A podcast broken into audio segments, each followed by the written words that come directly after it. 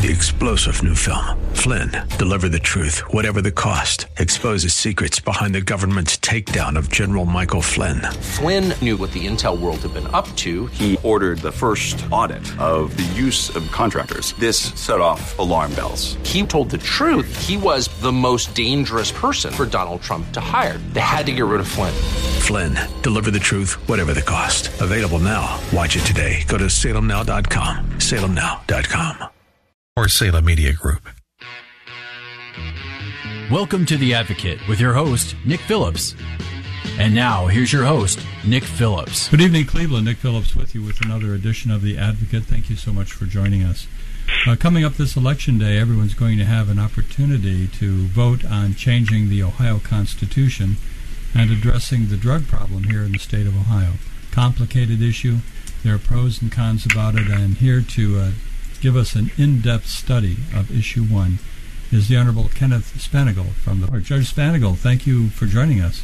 Good evening. Love, love having you here. It's a, uh, as I mentioned, it's a big issue as far as you know what what do we do with uh, drugs and issue one. Uh, first off, what what is going on with drugs and the opioids and drug dealers and drug users and and all of that, and, and why do we have issue one on the ballot?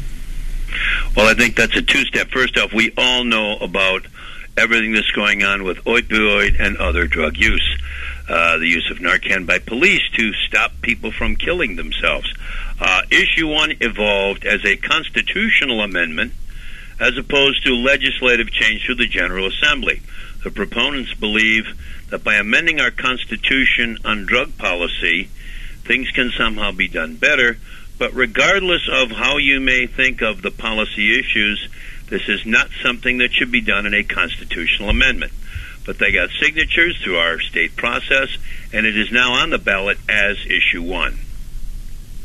Well, when we talk about a constitutional amendment, uh, what, what is that for the people who aren't particularly aware of what's a constitutional requirement versus a, a simple state statute? Why, why is it so different? Why, why the concern? Well, the, the General Assembly passes laws all the time as even on the local level, regardless of what city you live in, there's what's called initiative, referendum, and recall.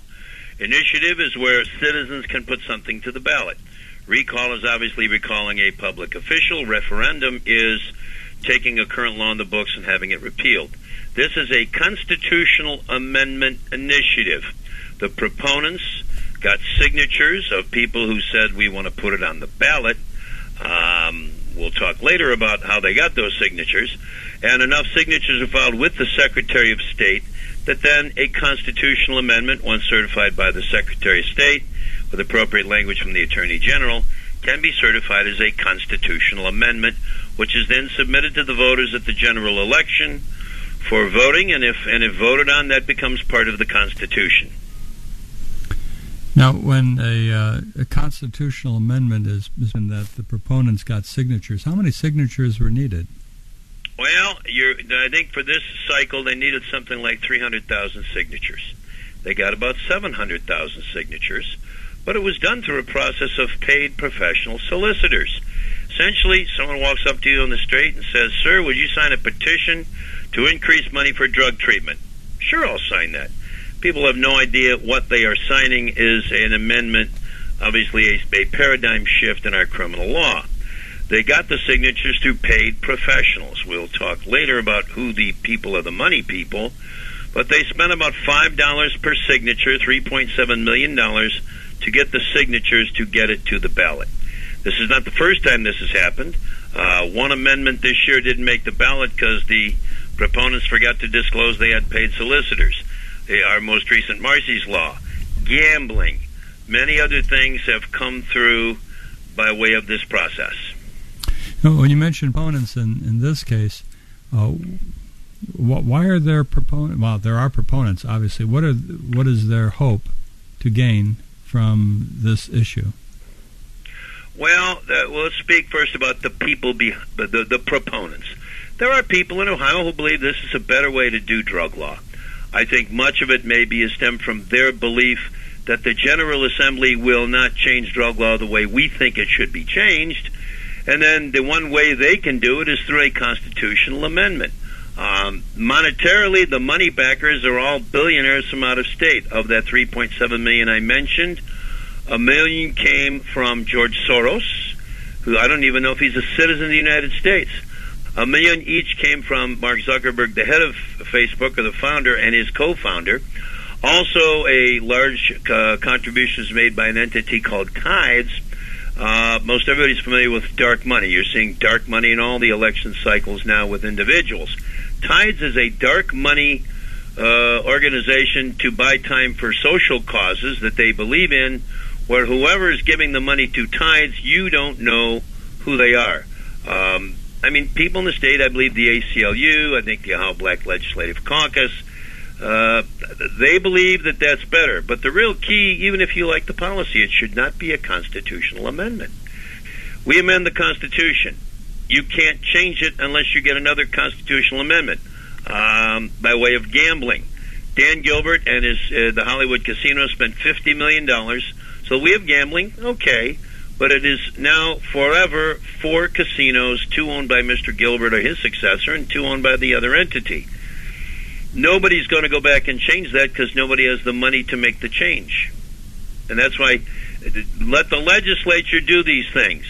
Um, this was drafted, I think, with little, little real understanding of how the Ohio criminal justice system works. They did not think about unintended consequences as to how this would affect the treatment of people separate from the justice aspect. You, you mentioned out of state. Uh, was Ohio targeted, or, or, a number of states targeted for uh, this approach to drugs? Well, I believe Ohio was targeted because of our procedure to get a constitutional amendment and the ability of out of state funding to to fund it. And I think to some extent voters are not necessarily being misled, but it's like an iceberg. What they're pre- presenting now in their ads, and they've spent a million or more so far on ads, is like the top piece of an iceberg. They know oh, that sounds good. Money for treatment, help treatment. It's the 90% of the iceberg below the water that sank the Titanic, and that's all the things that are the changes that will drastically hamper the ability of the criminal justice system to engage in helping people to get drug treatment. You know, as we're uh, we're, we're, talking about the proponents, uh, who all is opposing issue one? And, and I've seen a lot of people. Oh, but, but, who do we have? Where do we start? Hour? Here, yeah.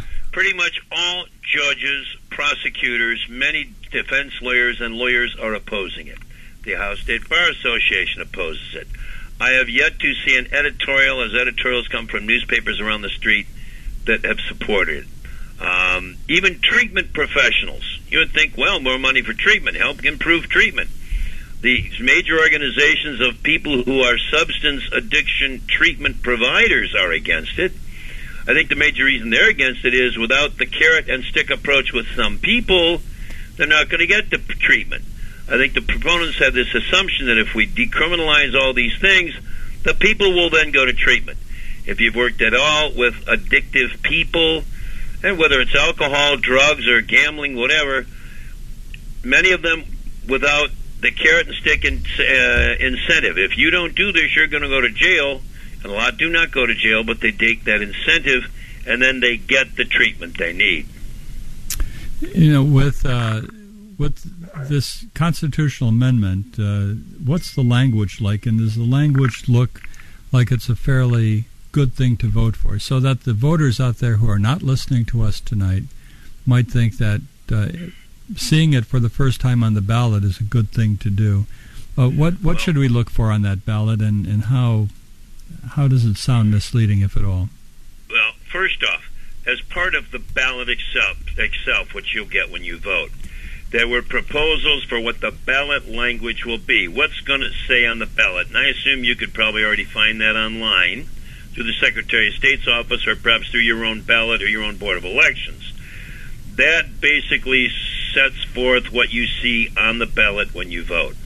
There are many other ways to get information. If you go to the website for the Ohio Judicial Conference, which is all lowercase letters, ohiojudges.org, that will take you to their website where you can navigate it pretty much on the home page to issue one. There's a whole resource of position papers against issue one organizations against issue one. Judges and magistrates have made various studies of it as to its problems and the things that could happen should it pass. And uh, that again is ohiojudges.org, is that correct? Yes. Well, we uh, we have about a minute before our, our first break here, but uh, how is the new amendment organized? What, uh, how many different uh, subjects and issues is it going to affect? Well, although we'll take a little time after the break, let's start with, for now, we can pick it up after the break. It would reclassify all fourth and fifth degree drug, drug possession charges, and that's all drugs except for alcohol, as misdemeanors that could be punished only by probation on the first two offenses in two years. And the rest we can pick up after the break. Okay, well, uh, this is a major overhaul for the drug um, the drug world here and, and, people who are adversely affected, and uh, they even like to talk later on about uh, law enforcement and the drug traffickers, whether or not this is going to benefit them in any way. We're going to take a short break. We're talking to Parma Municipal Court Judge Kenneth Spanagel about issue one, uh, the revamping of the drug program here in Ohio, the, the, the drug laws, and changing it by um, uh, essentially a constitutional amendment. We're going to take a short break. We'll be back after these words. You're listening to Nick Phillips here with Judge Spanagel on The Advocate. Don't go away. We'll be right back.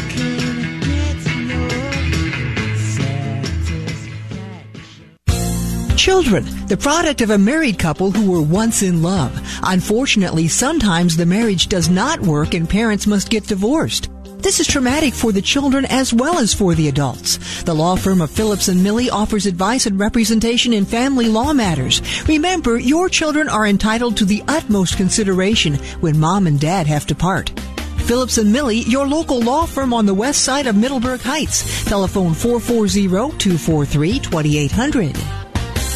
Hi, I'm Pat Lamb. Select Insurance Services is a family run business and your personal shopper for auto, home, and business insurance. Plus, I'm Dave Ramsey's endorsed local provider. I think you'll agree, insurance is confusing, but at the same time, it's very important to your financial security. We believe insurance should be secured through a professional. Why? Because one wrong click in the do it yourself plan could cost you everything.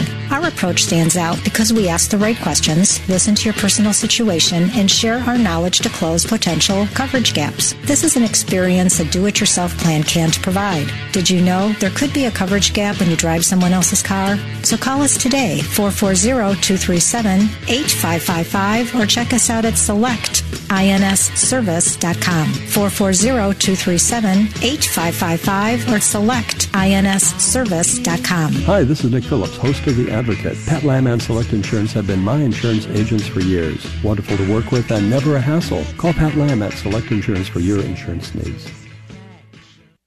How's your back?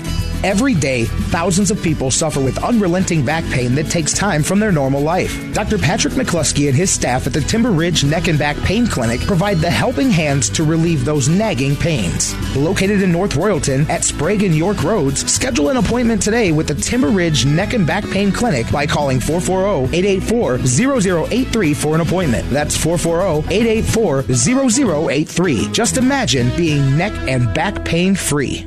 More than just a dentist, Dr. Carl Hedgie provides dental treatments for occlusions, TMJ problems, and for aesthetic rehabilitation. In dental practice for over 30 years, Dr. Hedgie has provided state-of-the-art dental treatment for all of his patients. Dr. Carl Hedgie is skilled at treating and resolving complicated dental problems. Located across from the North Royalton High School, call Dr. Hedgie's office for an appointment or visit his website at drhedgie.com. That's Dr. Carl Hedgie, At 440-237-3338 for the very best in dental care.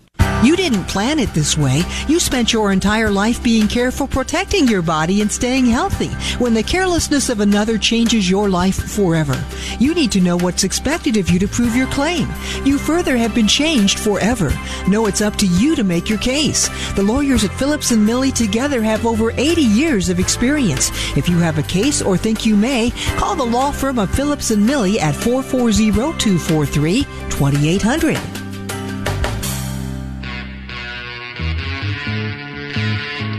Welcome back, Cleveland. Nick Phillips with you with another segment of The Advocate. Tonight we're talking about Issue 1 and the change to the Ohio Constitution as to how we uh, take care of criminal cases here in the state of Ohio.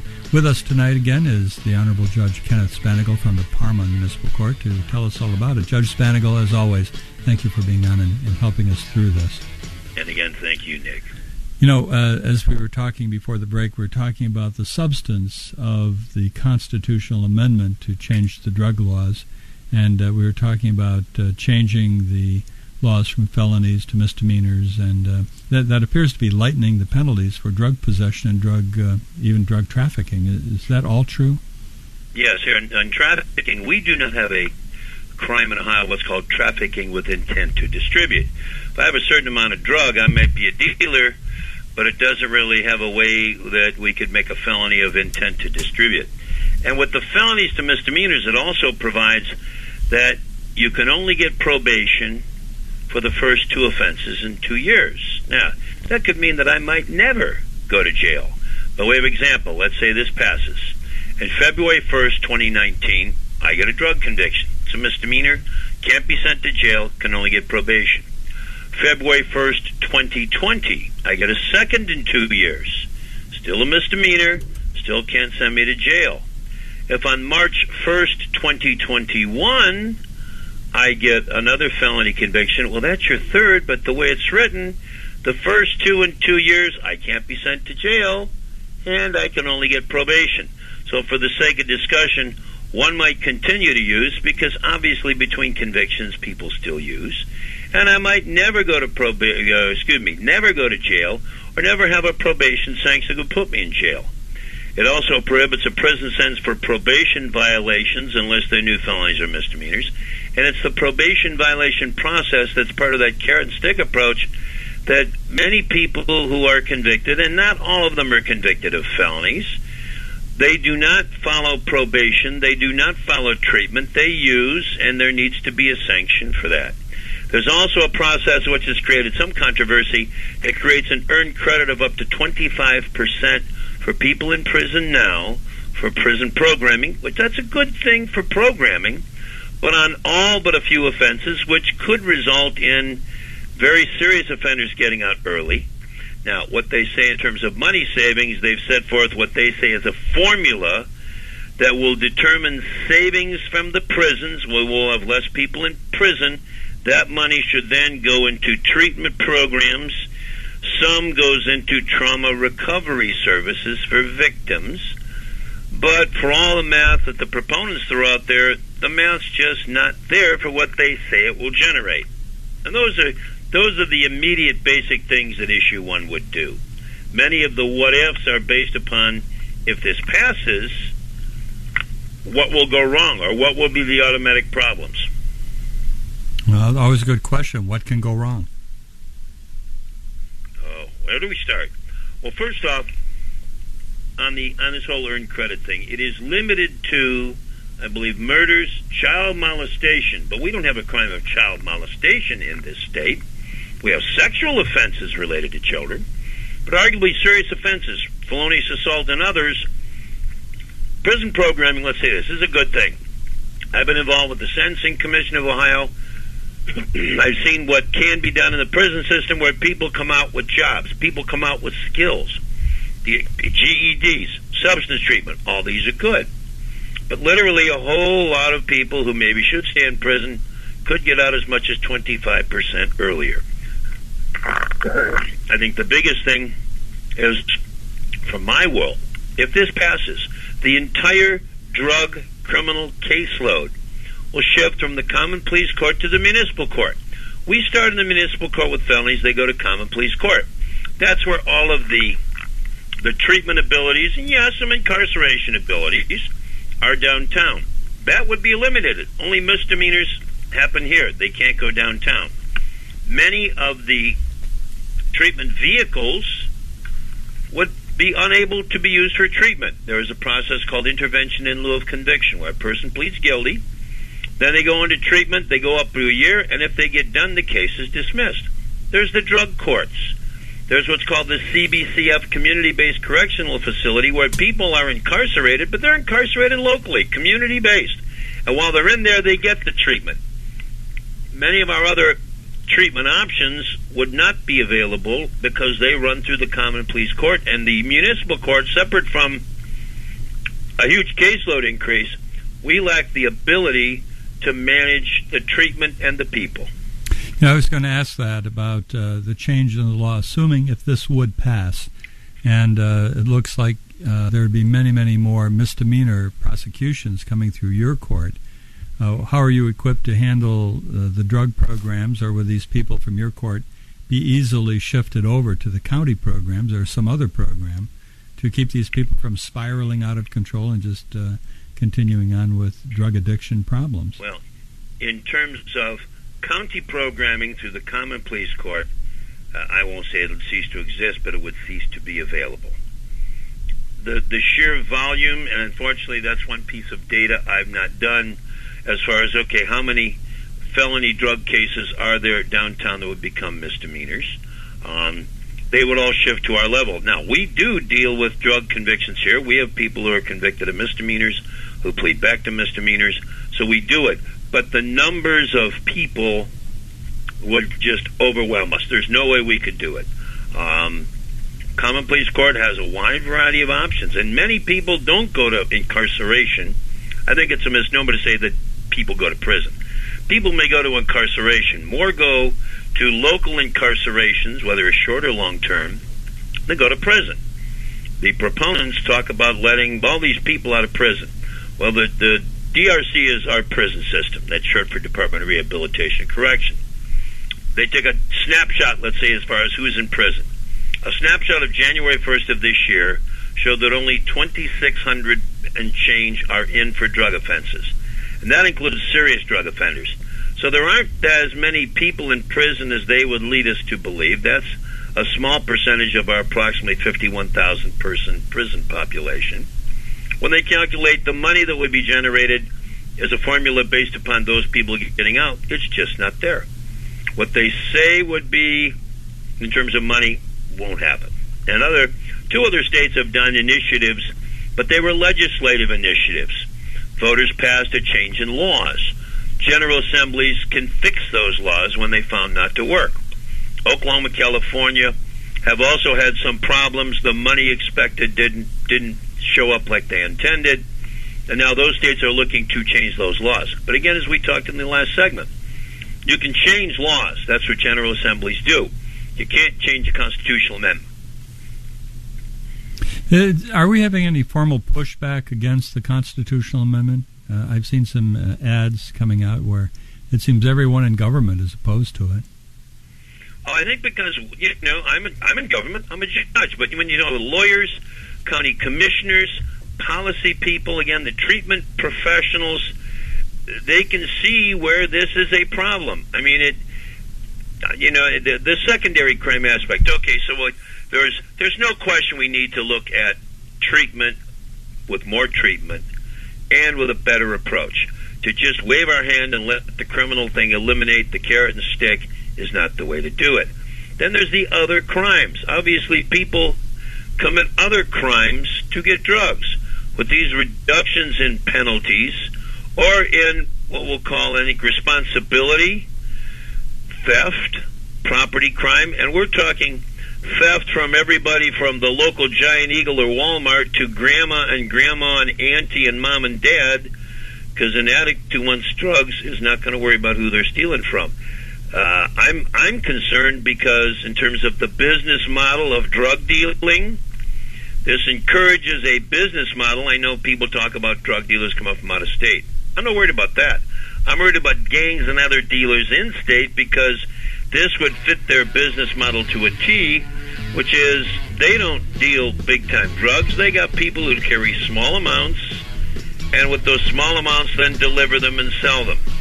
Um, and I, I think it would it would expand the the industry of drug trafficking because of the lack of sanction for those who violate the law. Well, we're going to take a short break. We're talking to Judge Kenneth Spanagel. Uh, he's a municipal court judge at the Parma Municipal Court, and we're talking about uh, issue one in some detail. We're going to have a special, this is a special program tonight. We're going to spend an hour uh, talking about this important constitutional change that uh, is, is just not uh, going to be what it apparently is uh, put up to be. We're going to take a short break. You're listening to Nick Phillips here on WHK The Advocate, along with Judge Kenneth Spanagel. We're taking a short break. We'll be back after these words, so don't go away.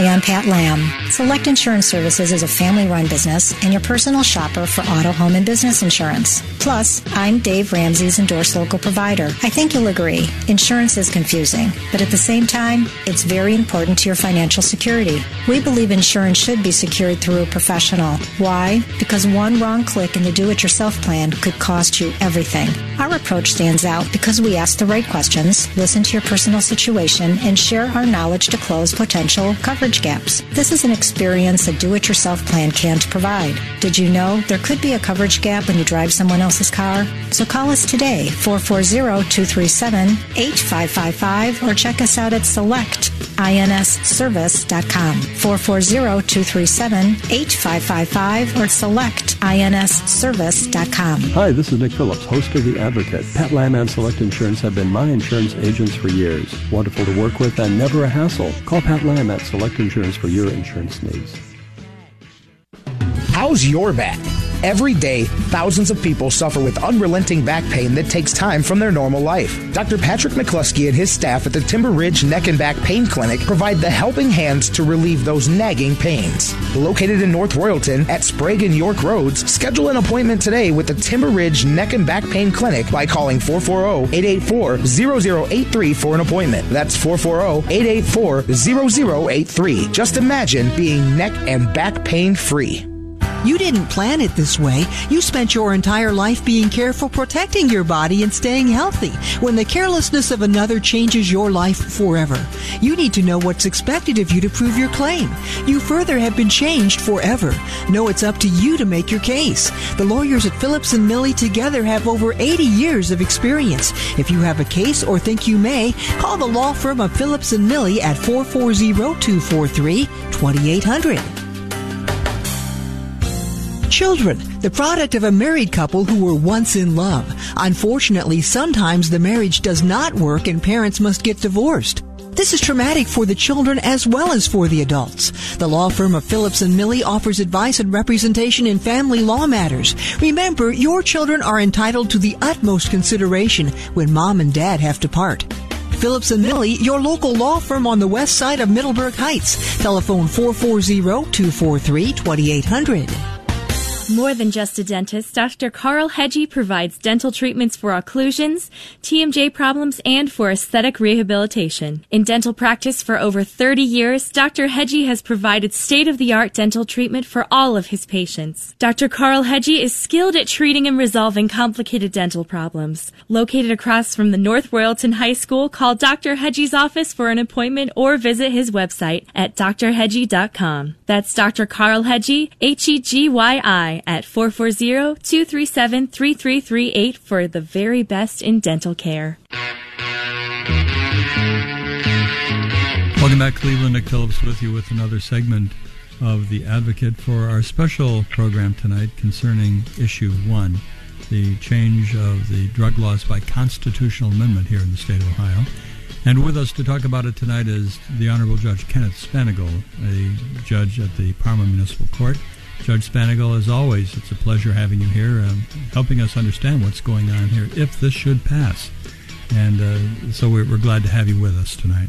Yeah, as well, we've known each other over 40 years, Nick, and this one may be one of the most important conversations we've had in 40 plus years of friendship. I, I think so. It's been a quick uh, number of years, but as we're older, this is definitely going to affect the, the younger generations and not only the generations of, of children and uh, people who might be affected directly with the drug culture, but uh, the law, you know, those of the younger people who are going into law enforcement, going into law, going into being judges, going into social work. It's just going to have an across the board change in complexion is how we look at drug violations. And uh, let, let me ask you a question: Is issue one all about the drugs? No, well, drugs and treatment, but you also have the earned credit component for people in prison.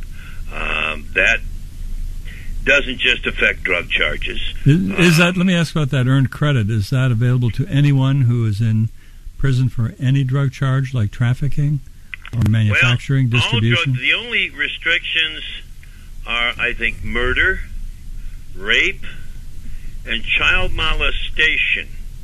So obviously, if someone's in, regardless of the level of murder, they could not get this earned credit with programming. We do not have a crime of child molestation, okay? Murder, rape, child molestation. Murder, pretty easy to understand. Rape, pretty easy to understand. Child molestation, we do not have such a crime. Now, you have sex offenses related to children that for the sake of discussion, you got to remember this is a constitutional amendment. You must read the words the way they are. A good defense lawyer, and there's good defense lawyers, could argue, well, other with the exception of child rape, that any other child sexual offense could be not child molestation. But in any event, you will have felonious assaults, robberies, um, aggravated assaults, um, major theft offenders, all of them would be available for up to a 25% reduction in their sentence. Now, as I said before, prison programming, we could do a whole segment just talking about the good things coming out of prison. I've seen um, trained butchers who get knives in prison doing all the meat cutting for the prison system. I've seen people in the women's prison who Tim Hortons, the, the, the bakery chain, will hire them as managers as soon as they walk out the door because they've gone through good programming. But not just blanket programming. General Assembly can decide, okay, well, we'll let these offenses get this credit out, but not a robber, not a felonious assaulter. These people are in there for serious crimes. Yeah, I have, I have a question with regard to the history of uh, Ohio and uh, as well other states. When something as specific as uh, this particular constitutional amendment comes up with the kind of detail that it does, uh, what what are the chances of ever modifying it or tweaking it if we find out the unintended consequences are doing us more harm than good? Well, the problem is when you have a financial backer, and this organization's the proponents of it have major financial backing from out-of-state billionaires. It's a fact. Our new Marsy's Law victims' right happened because there was an out-of-state billionaire who wanted his version of victims' rights in the Constitution. It takes money. It takes time. You need three, four hundred thousand signatures and a certain amount from each county. Yes, one could do an initiative to change this.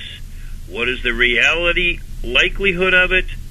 Highly, highly, highly unlikely because it would take an organization to get a certain number of signatures, certain number of signatures per county, and then to attempt to get voters to pass it, which is a multi-million dollar ad campaign in this day and age.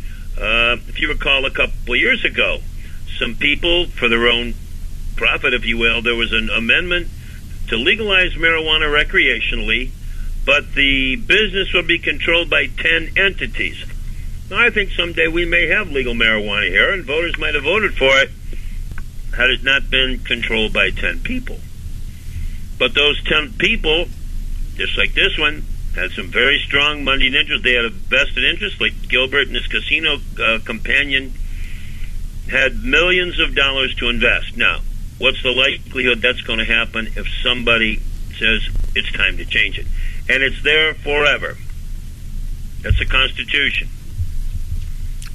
Well, I know it's very difficult to change, but trying to find out what's the motivation to get the backers to promote so heavily issue one. And uh, when we say follow the money, the question is uh, where, where's the money at for the proponents here if this amendment uh, wins? We could see in the casino situation, you become one of the casino owners, or you become in the marijuana situation one of the marijuana growers. Uh, how do these people benefit if issue one passes here? Well, I can't speak for the money people. You might want to ask George Soros and Zuckerberg and the Tides why they're funding it. I am sure they have their agenda. And, and the proponents in the state may be well meaning, but these are also people who are well meaning because they want to try and find ways to do it better. I understand and respect that, but not this way. And I think they're frustrated to some extent that, that our government has not done it and that they think that they know better, with no disrespect to the proponents. Um, for whoever drafted this, they, they did not seek input from the criminal justice community, judges, treatment professionals. Um, I suppose if they would have sat down with me or some other judges, some prosecutors and defense lawyers, we might be able to craft something better. But literally, you know, it, it's as if layman drafted it with no concept. Mm-hmm. And the people here in state, here's the way we think it should be done. Well, it sounds good, but as they say, the devil's in the details. The real problems are that 90% of this issue on iceberg that are under surface, that once we've got the language of it, judges, prosecutors, treatment professionals could all look at it and say, here are the flaws. Well, I always like the term unintended consequences, and that's what we may be facing with here. And we may even have unfunded mandates, sir, but I'm not worried about that yet. Not yet. Here's a, another question. I'm reading from a, uh, list of misconceptions that the uh, opponents to issue one are, are distributing. Here's uh, misconception number three that judges send probationers to prison for stupid stuff. I, I thought you'd enjoy answering that one. Well, okay, first off, uh, although we covered, we have what's called community control. We don't call it probation anymore. And a probation violation can be a number of things. There are things called technical violations. There are more serious violations. Obviously, I commit another crime. That's a serious violation. Uh, a dirty urine could be a violation of your community control, especially if you're in drug treatment. To be honest, I've stopped worrying about marijuana dirty urines because it's not something that I'm going to stop. But if they're positive for opioids or fentanyl or what's called BUP, uh, amphetamines, those are violations. Now, it's sort of like with your children, okay? And I guess in a sense, my client defendants, if you will, are like my children. I give them a sanction. You broke a rule, you don't get computer. You go to a rule, no TV. You can't go out with your friends. Okay. And I guess this: if you violate the parenting rules or you violate community control, we up the sanction. Well, there's this conception that okay, people are getting sent to jail or prison for stupid stuff. Judges understand this. There's also well, we have what's called TCAP we've had for the last couple of years, where more and more the prison system is trying to shift people to local incarceration. People have this envisionment of the prison sentence, system that is, for most people, wrong. Because if, you send somebody to prison for, for, let's say, four months, six months, the first chunk of time is spent in processing to determine where you should go. By the time they get done with that, they're out. Judges know this. We are not going to, well, I don't send people to prison. For me, they go to jail. But judges understand that by the time you have, by the analogy is, cat, the old cat got nine lives. Mm-hmm. About 30 seconds. Probably a probationer will use up a lot of those nine lives before the judge finally says, you know what? Seven, eight, nine lives, nine times you screwed up. Now it's time for you to be incarcerated. I, I hear. I remember seeing many times in court, uh, watching judges sentence people, and the judges remember who these people are, and uh, they talk to them about their in and out uh, probation violations and so forth before they actually do the hard time. We're talking to Parma Municipal Court Judge Ken Spanagel about issue one and the drug problem here in the state of Ohio. We're going to come back for our last segment tonight, so don't go away. You're listening to Nick Phillips here on WHK, The Advocate. We'll be right back.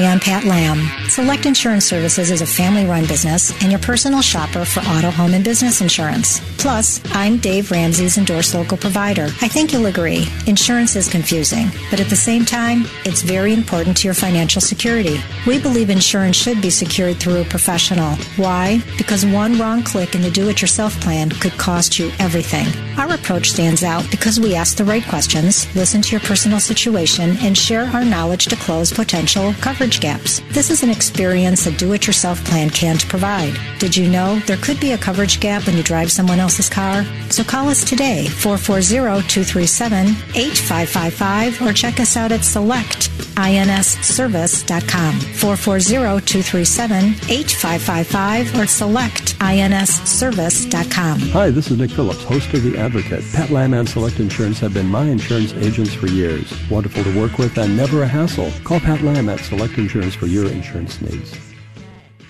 More than just a dentist, Dr. Carl Hedgie provides dental treatments for occlusions, TMJ problems, and for aesthetic rehabilitation. In dental practice for over 30 years, Dr. Hedgie has provided state-of-the-art dental treatment for all of his patients. Dr. Carl Hedgie is skilled at treating and resolving complicated dental problems. Located across from the North Royalton High School, call Dr. Hedgie's office for an appointment or visit his website at drhedgie.com. That's Dr. Carl Hedgie, At 440-237-3338 for the very best in dental care.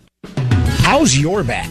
Every day, thousands of people suffer with unrelenting back pain that takes time from their normal life. Dr. Patrick McCluskey and his staff at the Timber Ridge Neck and Back Pain Clinic provide the helping hands to relieve those nagging pains. Located in North Royalton at Sprague and York Roads, schedule an appointment today with the Timber Ridge Neck and Back Pain Clinic by calling 440-884-0083 for an appointment. That's 440-884-0083. Just imagine being neck and back pain free. Hello, Mark Busch for GreaterThanHeroin.com. Our nation, our state, our county, and our local communities are in the midst of this crisis. It saddens us at Busch. We see firsthand the final outcome impacting families when overdose deaths occur. GreaterThanHeroin.com is a resource for everyone. Join us in our efforts. Email feedback at greaterthanheroin.com to help us defeat this crisis.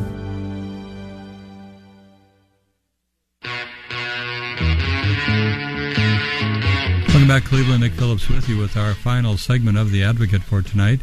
Uh, we are exploring the details and the consequences of approving a constitutional amendment to the Ohio Constitution, that being issue one, on the November ballot here in uh, in Ohio. And uh, it's a complicated change in the law because of the consequences that aren't readily apparent when you take a look at the ballot language. So we're talking to Judge Kenneth Spanagel, a judge in the Parma Municipal Court, to bring us up to date on what some of the issues are. So, Judge Spanagel, thank you for joining us and uh, help us uh, sort of see into the future here about some unintended consequences that might occur on this. And, and as we were talking earlier, uh, wondering about, uh, again, following the money and the people who are supporting it. Uh, a lot of candidates are going to be on the ballot in November. And of those uh, people on the ballot for various political offices, some of them are supporting issue one, and others are uh, opposed to issue one. Did, can you give us a quick rundown as to who's on what side on this issue? Well, I think pretty much the Republican statewide candidates are against it. I know Mike DeWine is against it. Now, intriguing on the Democratic side, Richard Cordray is for it, but Steven Dettelbach, who was the Democrat Attorney General candidate, who is a former federal prosecutor for Northern Ohio, is against it. Because I think he understands, too, because he understands the criminal justice system, that this is not a way to do it. Um, we talked about dark money earlier. Uh, you've seen a lot of ads now attacking Cordray on the drug policy, and I think most recently one where there's a whole bunch of different county sheriffs a lot of these are coming from the DeWine campaign, and all those that you see is because Cordray supports issue one. And without getting to candidates, um, and I think he might be he might be supporting it because of the various constituency groups that he sort of has to uh, cater to to try and get elected. But um, I think the others realize that, well, this ain't the way to do it. Uh, yeah. Steven Dettelbach, Attorney General candidate on, on, the Democratic side, sees and knows. And God forbid, uh, well, let's put this way. If Mr. Cordray gets elected and this passes, he'll have much more to worry about than trying to balance a state budget. I assume, yeah, dealing with the, the drug issues. You know, sort of going back to the, the drugs and the blanket way in which drugs are uh, looked at here in issue one. Uh, is there any way that the system can deal with different types of drugs? I know we're talking about opioids, but what about crack cocaine, which is still a problem? And, well, again, if, if you read the, de- the definitional parts of the amendment, with the exception of alcohol that is not included, all other drugs are drugs and are in the amendment. Um, so obviously, you know, we always think about using drugs. Okay, you know, I'm a I'm a heroin user, I'm a crack user, I smoke weed, whatever. Um, there are also other drug things, and, and the one that I've, I've observed lately that uh, Rohypnol, which is also known as roofies, the date rape drug. Let's just say that I got some roofies, and it's my intention to share a cocktail tonight with some nice lady, slip her one, and then commit some sexual offenses. Well, that person would be subject to the same misdemeanor as somebody who's shooting heroin, where we know that that person is not possessing rohypnol for his or her own personal use. They've got it because they intend on using that drug to commit other crimes. And that would be in the same vein. Prescription drugs, non prescription drugs, what we refer to as street drugs. And another thing in that regard is there is nothing to protect against the drugs of the future. Fentanyl is big now, or carfentanil, because these have evolved in the pharmaceutical industry. They've become shipped from China, whatever, and they weren't around five, six, seven years ago. Um, there's also there's also swings in what people use. What we're learning now is many people, because they're afraid of overdosing fentanyl or heroin, are getting back to using methamphetamine for their their high different high, but oh well, I can't overdose on methamphetamine, so that way I don't worry about it. I'll just do that drug instead. But all drugs would be covered, and they would all become misdemeanors. Uh, as, as you're explaining that, my mind is whether or not, uh, as passed, and we have this constitutional amendment written in stone as it is, uh, can the legislature pass collateral legislation that could fine tune and uh, maybe make a, a better situation than what we may have otherwise? Well, the answer is no. You can't amend the Constitution by changing language. To use a simple, a, a, a federal analogy, okay, whatever your position is on abortion, Roe versus Wade sets forth the process of Roe versus Wade and abortion. The government, and they've tried to pass various laws, but ultimately you can't change the Constitution by changing a law. Unless we change the definition in this amendment that we're going to change the definition of the Constitution what a drug is, they can't do anything. The other part of that is the General Assembly, if this passes, the General Assembly in this amendment is charged that within, I think, 30 to 90 days, they must must pass the laws consistent with the language of the amendment. That is nigh impossible for any legislative body to act that fast. Wow, and may may never happen. Let me switch gears just a little bit because I think one of the emotional uh, drives behind uh, issue one is the fact that uh, the people who are addicted to drugs are poor souls and, and they need saving, they need treatment, and that the criminal system just uh, does not care about treatment. Uh, how how true is that? Untrue with a capital U. There's this assumption that people just get sent to jail. That is not true. Um, Reginald Wilkinson was a retired director of the prison system, made a comment once that I remember. There are bad people and people we are mad at. No question, bad people should be put away in protecting us. But how mad are we in terms of things? We do more treatment through threat of incarceration, and yes, sometimes incarceration. We have what's called jail reduction. I send people, let's say, to jail for 90 days to six months for offenses, and not just drug offenses, but drug offenses. When I say jail reduction, it means that Downard County Jail, within 30 days or less, they are assessed and then determined where they should be going to treatment. They are then going to treatment. Many of them are not in jail, they're in a facility getting treatment. There's also dual diagnosis. Many people, the poor souls as you used it, have mental health issues as well as drug issues. That's dual diagnosis. If we deal with the mental health issues, you can deal with the drug issues because many people with mental health issues do drugs because they don't properly get their mental health issues managed. Many, many people, unfortunately, I don't have the data right now in front of me. I would say there are probably more people who are sentenced and who are in jail are involved in some treatment modality, whether in jail or in some other facility or out in treatment, that are actually just sitting in jail for a drug offense. Wow.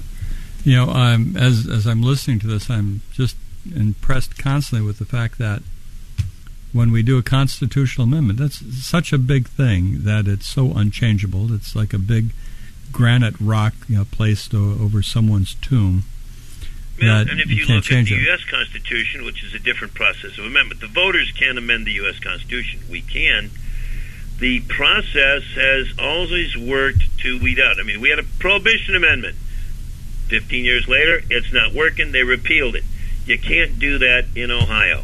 There should not be a constitutional amendment. And and many of the associations, my own municipal judicial association, my sentencing commission, which is a body of the state of Ohio, opposed it solely upon the fact it should not be in the Constitution. If there are some things here that are worth doing, then the General Assembly needs to address them. And I think there's a, even with a conservative legislature, I think there's a mindset in the General Assembly that come next January when the new General Assembly is in place, they got to take some serious looking at revamping our drug laws to do some of the things that issue one wants to do. Well, that, not in a that's our constitutional amendment. that is our time. That is our time. Judge uh, Kenneth I, I would again go to ohiojudges.org. You'll find a lot of information on the problem and why this should be opposed and why you should vote no on issue one. Overdoses and other drug abuses are still a problem. Do go to that website. Find out about issue one. It's a change to the Constitution. And uh, we thank Judge Spanagel for joining us tonight and giving us Thank such you, an Nick, for in-depth. providing the time to share with voters the truth. Well, it's going to be uh, very, very important. So, thank you, Judge Spanagel, and uh, thank you for listening tonight. We'll be back next week, same time, same station. So, between now and then, have a great time, uh, great week. Good night. And I sat and watched the Zanzibar sunset. Sat and drank my fresh mint tea with nothing to do until morning. And only my mind Three star general Michael J. Flynn, head of the Pentagon Intelligence Agency, knew all the government's dirty secrets. He was one of the most respected generals in the military. Flynn knew what the intel world had been up to. He understood its funding. He ordered the first audit of the use of contractors. This set off alarm bells.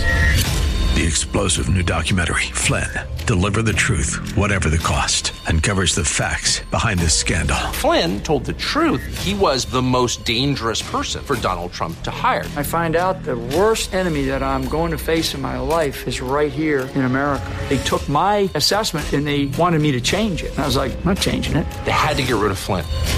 With in depth interviews, archival footage, and never before seen personal records of the man behind the headlines. I just felt like I was drowning. Flynn, Deliver the Truth, Whatever the Cost. Available now. Watch it today. Go to salemnow.com. Salemnow.com.